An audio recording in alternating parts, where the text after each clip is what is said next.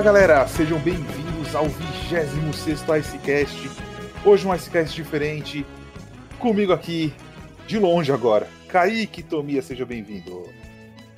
Fala Vini, de muito mais longe agora, né? Diretamente aí na, em terras londrinas, e não é Londrina no Paraná, é Londres mesmo. Mais um Icecast, um formato um pouco diferente essa semana. Infelizmente a gente não vai estar com todo mundo aqui para o debate, mas o pessoal vai estar participando via áudio para vocês, falando um pouquinho sobre alguns assuntos. E a gente vai estar abordando o Icecast dessa forma nas próximas semanas, até o nosso host, apresentador aí, estar bem situado em sua nova casa. É, a coisa está um pouco complicada aqui em relação ao Wi-Fi, né? Mas estamos aí gravando esse programa para vocês um pouquinho atrasado, mas vamos lá. Bom, hoje a gente vai ter participação de três pessoas, um, dois vocês sabem quem são, que é o, Guilherme e o Lucas, obviamente vão participar. E a Luísa, que é a nova integrante do NHL Brasil. Prometo que a gente vai trazer ela aqui ao vivo assim que a gente puder reunir a equipe. Mas a Luísa, torcedora do Islanders, fez, um, fez uma breve análise sobre a assinatura do Pullock e vocês vão ouvir agora.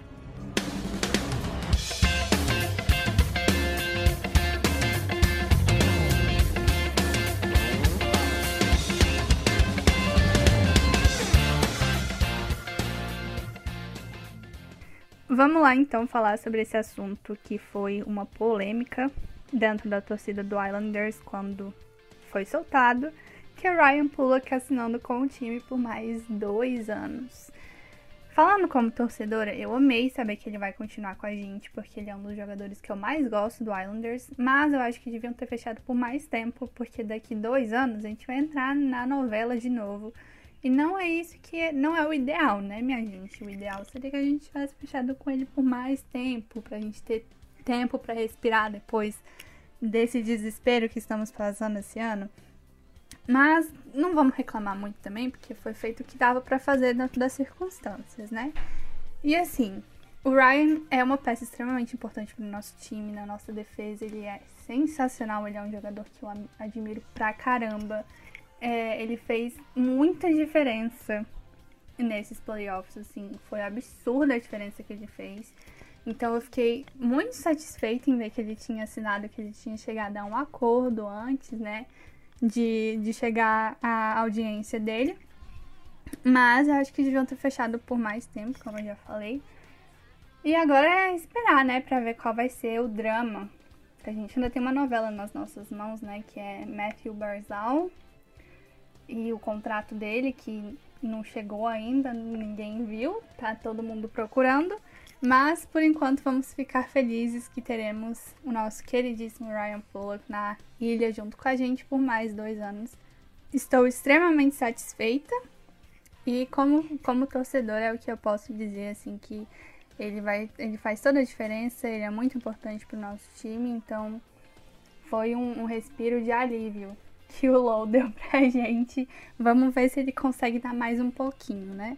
Então vamos esperar os próximos movimentos que vão vir aí da ilha e ver o que, que vai acontecer. Obrigada pelo convite, gente. Foi um prazer estar aqui com vocês e espero poder estar mais vezes mais para frente. Então, né, Vini, com a, como a, Lu, a Luiz analisou muito bem, a assinatura do Pullock era uma que estava sendo muito debatida, como seria, seria longa, seria curta.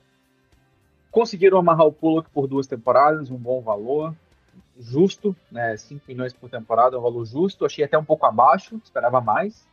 Esperava um 5,5 ali. É, 5,5, 6 era o esperado, ainda mais com os contratos que o Jonas Brandin, o contrato que o Brandin assinou há pouco tempo no, no Wild, eu esperava mais ou menos igual um bom contrato para o Islanders que ganha tempo para resolver a questão justamente daqui dois anos, né? Como eu escrevi um texto falando sobre essa questão do Islanders, tudo que eles precisam fazer, é daqui dois anos que eles vão ter um pouco mais de espaço, que eles vão poder resolver melhor algumas, algumas coisas. Com isso, fica agora Matthew Barzal, a grande estrela, futura, a, grande, a futura estrela do, do Islanders. Futura não, né? Ele, ele já é, mas assim, se, se seguir no Islanders, né, se realmente for dedicar sua carreira ali vai ser o próximo talento de geração da, da franquia. O Islanders agora tem um espaço de 3,9 milhões em cap, precisa abrir pelo menos mais uns 4, 5 para conseguir assinar com o Barzal. É, informações apontam que esse movimento vai acontecer nos próximos dias. Muito provavelmente vai ser o defensor, o Johnny Boychuk, que vai ser trocado. O, o Islanders está tentando trocar ele já tem pelo menos aí um mês e meio, ativamente, a gente sabe. E a questão agora é o que o Islanders consegue fazer com o Barzal. Se trocar o Boychuk com um contrato todo indo embora, abre mais 6 milhões, fica com um total de 9,9 milhões de espaço. Já é o suficiente para conseguir amarrar o Barzal por pelo menos 7 ou 8 anos, dependendo da proposta. Né? A última proposta que você tem notícia para o Barzal foi uma proposta deveras ridícula de 7,5 milhões por 7 anos. O Barzal não vai assinar isso. Se ele for assinar 7, 8 anos, ele vai perder pelo menos 8 milhões e meio. É muito provável que seja nessa, nessa faixa. Se ele fosse dar um contrato de 2, 3 anos, ele pode aceitar aí esses 7,5, talvez 8, um pouco menos. Mas contrato de longo termo, acho muito difícil que o Barzal assine agora por um valor inferior a 8 milhões e meio.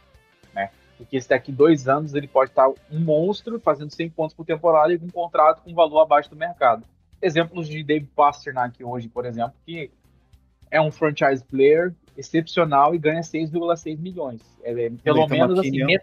assim, Nathan McKinnon. O McKinnon ele já ele assinou numa situação diferente e na temporada seguinte ele se tornou um monstro que ele é hoje, mas é um, é um exemplo de contrato que tem um custo-benefício incrível, né? Tanto o McKinnon quanto o Pasternak ganham aí e eu posso dizer tranquilamente que eles ganham metade do que merecem. Acho que 12 milhões é a, é a faixa que ambos deveriam estar ganhando hoje e que provavelmente vão ganhar no futuro. Mas voltando ao Barzal, é uma situação que o Islanders deixou arrastar demais, né? O Lola Moriello deixou essa situação seguir mais do que deveria, poderia ter tentado fazer esse movimento um pouco antes, é, poderia ter tentado outras opções, ele deveria ter previsto a situação que ele ia entrar, ele, teria, ele tinha como prever a situação que ele ia entrar, ele tem diversos contratos com duração maior no elenco. Então foi uma falha do Lamoriello deixar chegar nesse ponto. Ah, mas o Basal disse que só ia renovar quando virasse RFA. Tudo bem, mas você já podia ter deixado tudo armado e quando começasse a off-season agora, sentar com uma boa proposta e acertar. É o que não está acontecendo. Né? É, a temporada pode voltar daqui mais ou menos um mês e 20 dias, né? E a situação está indefinida. Se, o move, se a movimentação para o Boychuk, por exemplo, ser trocado acontecer nessa próxima semana como espera, se a gente deve ter uma resolução do Barzal rápida. Isso se nenhum time resolver aprontar, dar uma de engraçadinho e vir com uma offer sheet, que eu acho que hoje é bem difícil. Somente os Senators eu acho que teria hoje condição de fazer uma offer sheet nesse estilo.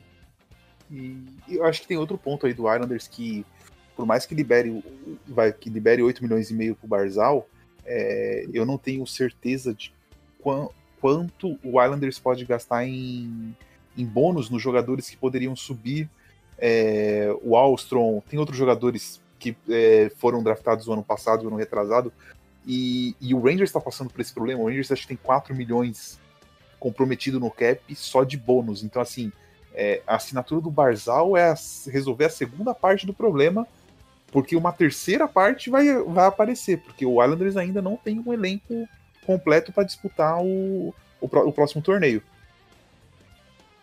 Sim, e, e precisa resolver isso. Né? Não tem jeito, precisa encontrar também um balanço, né? O seu. Hoje as, as figurinhas do seu top 6 estão todos ali na casa já dos 28 a 30 anos de idade, com exceção do, do Barzal e do Bouvelier, que são mais jovens. O Michael Dalcou, que muito se esperava dele, até agora não vingou. Então, assim, Bouvelier e Barzal são a cara da franquia aí para o futuro, que é o que vai se desenhando. Você já tem aí o Eberly com 30 anos, o Anders Lee com 30 anos, Josh Bailey com 31 anos. Esses caras daqui a pouquinho já estão saindo fora, já está chegando o final deles. E o Islanders precisa tentar reconstruir melhor essa, essa base que vai assumir o time daqui para frente. Daqui uns, uns dois, três anos, precisa, além de Barzal e Bouvelier, ter mais talento para esse ataque e jovens, né? Para poder compensar e manter esse ataque no, certo nível se não fizer esse trabalho direito, pode acabar acontecendo o que aconteceu há dois anos atrás, quando perdeu o John Tavares. É, é um filme que pode se repetir, sim, e a torcida pode ficar chateada com relação a isso, ah, me esquece o Tavares, não sei o quê, mas, gente, foi. O Islanders comeu bola total. Se o, se o Tavares decidiu sair, não foi questão de, ah, porque ganhou, vai ganhar mais dinheiro. Não, em Toronto ele tá ganhando menos dinheiro do que ele ganharia em Nova York. Menos dinheiro do que ele ganharia até em outros times que ofereceram contratos para ele. Mas o Islanders falhou em, em construir o time para ele, né? De, de, manter um bom time ao redor da sua estrela que vá para frente, como a maioria dos times vai. Hoje em dia, basicamente todos os times são assim. É difícil você ter um time com diversos talentos balanceados que chegue longe. O Islanders conseguiu essa proeza de chegar às finais de conferência, mas vocês me desculpem, mas fez também Lightning que chegou à final de conferência e chegou até, até a Stanley Cup agora. Então, muita calma nessa hora e resolver uma questão de cada vez. Então, muita atenção no que pode vir acontecer com o Barzal, porque o futuro da franquia está ali.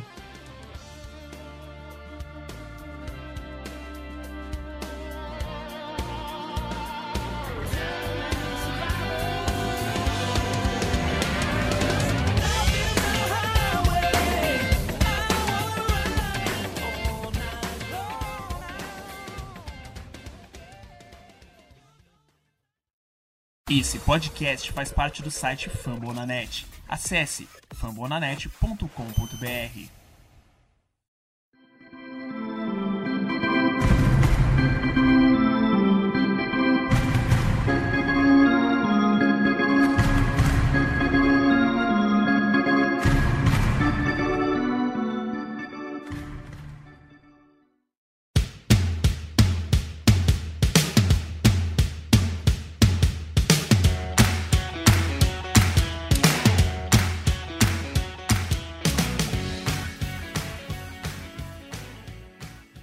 Começando o nosso segundo bloco, a NHL Network soltou uma lista hoje com os top. Hoje não, né? Essa semana, com os top wingers da NHL. E os nossos parceiros participantes que não estão aqui ao vivo, o Lucas e o Guilherme, vão fazer a análise. Então, prestem atenção aí que o áudio deles está entrando. Segue lá, Lucas. Fala, Vini. Fala, galera que está escutando aí o nosso Icecast um pouquinho diferente dessa vez.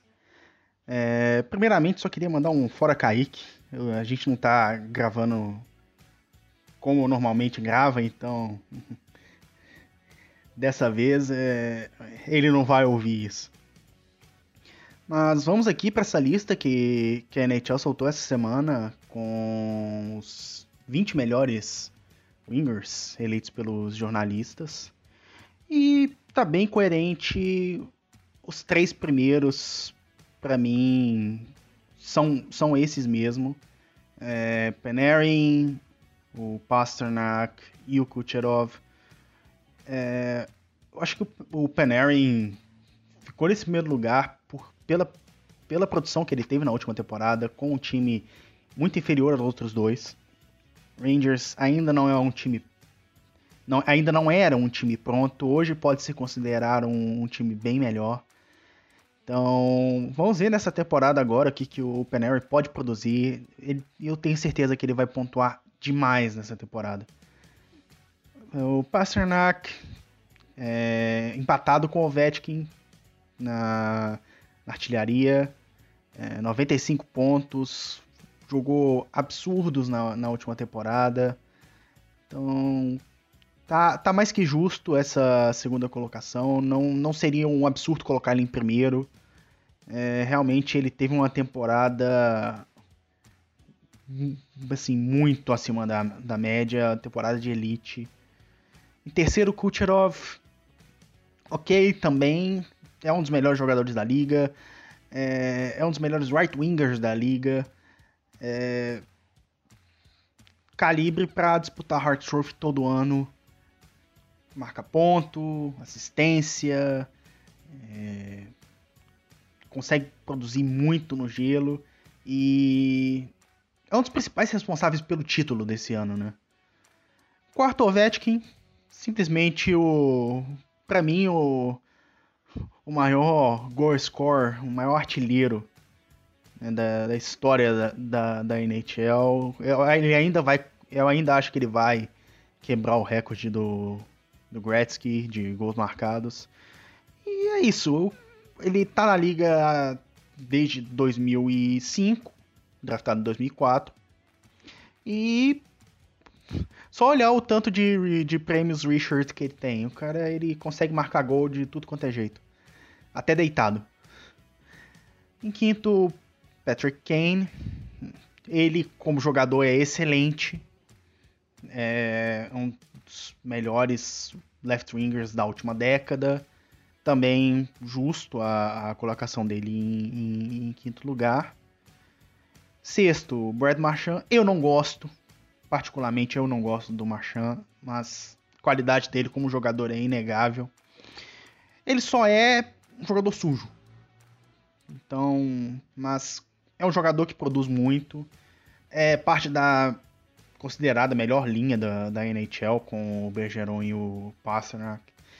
E é justo colocar ele nesse, nesse top 10.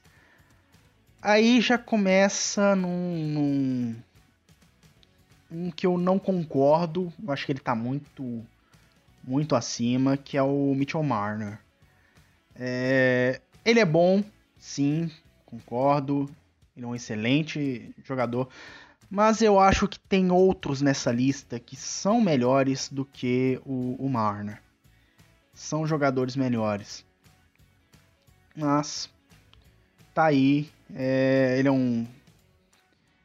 É, joga muito bem né, ali junto com, com Austin Matthews. Então, eu entendo que, que coloquem ele no, nesse, nesse patamar. Eu acho que ele poderia ali ficar em décimo, décimo primeiro, para mim não seria muita surpresa. Antanen, Tuevs, é, para mim uma grande surpresa desse time. Ele é junto com o com o Nathan McKinnon, é uma dupla que eu gosto de ver jogar. Ah, é um essa linha do, do Evs, essa primeira linha do Evs é, é é, é, é, deliciosa de ver jogar, porque tem, o, tem, um, tem uma capacidade ofensiva muito forte. McKinnon é um, um dos melhores. Sim, pode colocar ali um top 10 da liga, é, juntando todas as posições, top 10 da liga, tranquilo. O, o tem essa capacidade ali de apoio, marcar, é, marcar gols, dá assistências, é, é um jogador que consegue produ produzir ofensivamente muito bem. Então, principalmente no power play, no, no power play do, do Avalanche é, é absurdo com essa linha. Nono, Jonathan Huberto. É, eu seria um pouco mais clubista aqui, eu colocaria o, o Kachuk no, na frente do, do Huberto, mas aí seria o meu clubismo falando, né? É... Liderou o... o, Panthers em pontuação na última temporada. É... Tem ali a... com a companhia com o Alexander Barkov, muito, muito boa. São. O... É um time bem em ascensão. Acho que agora com a saída do Hoffman deve cair um pouco, mas era um time em ascensão que Poderia dar trabalho, mas vamos ver agora, né? Eu acho que ele ainda continua produzindo bem, mas o time deve cair com a, com a saída do, do Hoffman. E em décimo, Mark Stone, franchiser right-winger do, do Vegas, que é, eu acho que ele ainda consegue produzir mais. Foi só a primeira temporada dele também em Vegas. Eu acho que ele consegue produzir ainda mais nesse time e transformar o, o Vegas no principal contender da, da Conferência Oeste. Então, esse é o top 10. O Gui vai falar do, do 11 até o, até o 20. Então, é isso. Espero que a situação aí volte ao normal, a gente consiga gravar o, o Ice do jeito que a gente está acostumado, porque realmente faz falta essa discussão com, com o pessoal. E antes de tudo, antes de qualquer coisa, fora Kaique. Fala Vinícius, Lucas, Kaique, Luísa pela primeira vez aqui conosco no Icecast. Dando sequência então na segunda parte da lista dos top 20 wingers, uh, o destaque vai para a presença dos times canadenses nessa segunda parte, né? O primeiro eu pontuo aqui o Winnipeg Jets, que assim, todo mundo sabe que o grande problema é, é a defesa do time, tanto é que o Conor Hellebill, que foi o vencedor merecidamente do troféu Vezina, é, eles emplacaram três wingers, o Blake Wheeler, o Kylo Connor e o Patrick Lane, em 11º, 12º e 14º, respectivamente. É, eu acho que, analisando essa média de pontos que os três fizeram, mostram que o ataque é muito bom e que, assim, a divisão, a divisão central não é das mais fáceis, né, ali para essa equipe do, do Jets. Então, eles vão precisar reforçar a defesa, e depender demais aí desses três wingers para conseguir ir, irem para os playoffs novamente. Outro destaque aí dos canadenses é para o Flames, né, que emplacou aí o Matthew Tikachuk e o Johnny Grodou.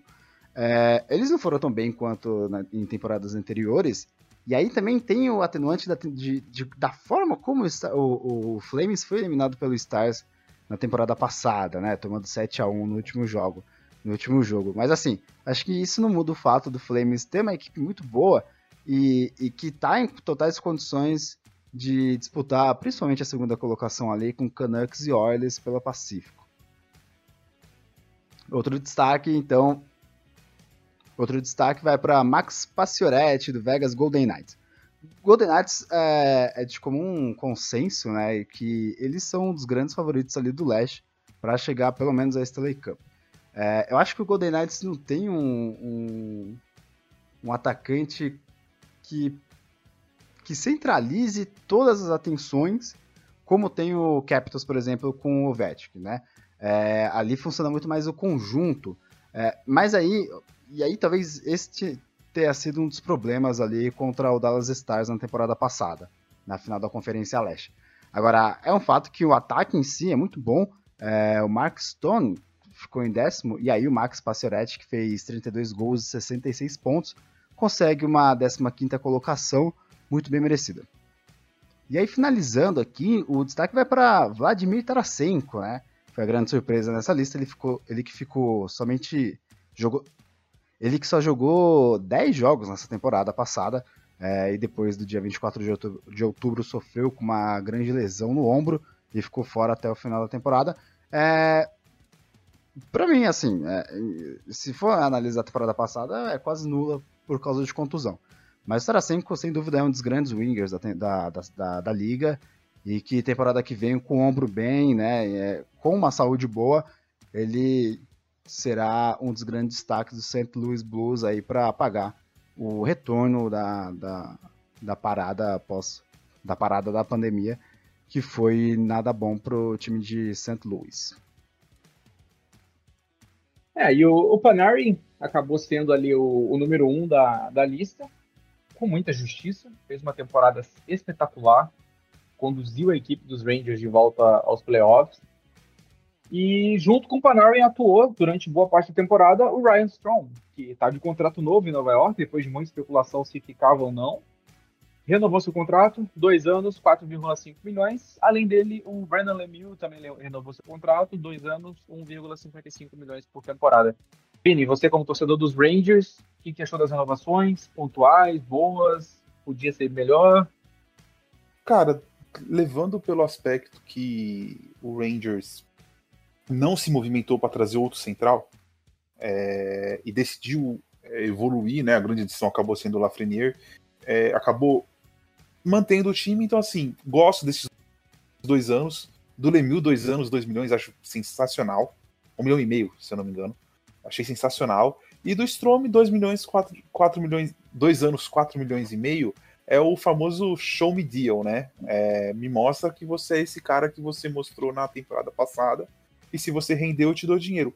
E digo mais: se o Philip Kiro evoluir como, como a torcida do Rangers e a organização do Rangers espera, trocar o Ryan Strom na deadline, é, que seja retendo 50% desse salário, 20% desse salário, pode ser uma boa uma boa moeda de troca para a equipe do Rangers, até para reforçar o lado esquerdo da defesa, que ainda, ainda é o ponto fraco principal do time. Então, dentro do possível, dentro do que a equipe se propôs a fazer, eu gostei bastante dessas renovações, é, não achei nada exagerado.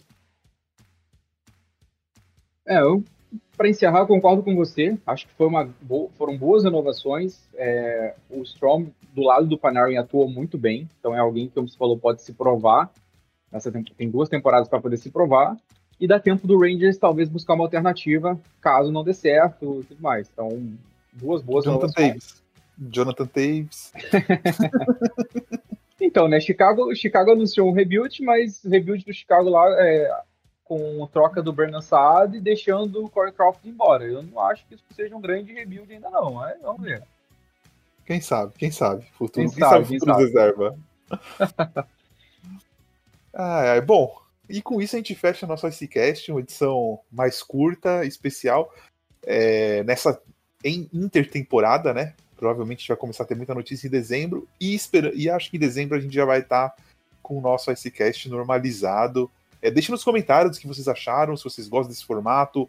É, se vocês têm vontade de participar também, esse formato de áudio a gente pode abrir exceções aí para vocês que estão ouvindo. Bom, obrigado a Luísa, obrigado ao Guilherme, obrigado ao Lucas, a todos que desejaram boa viagem para mim, que desejaram sorte. Agradeço de coração. Kaique, fecha, por favor, fecha sem errar, porque esse SCast não teve erros ainda.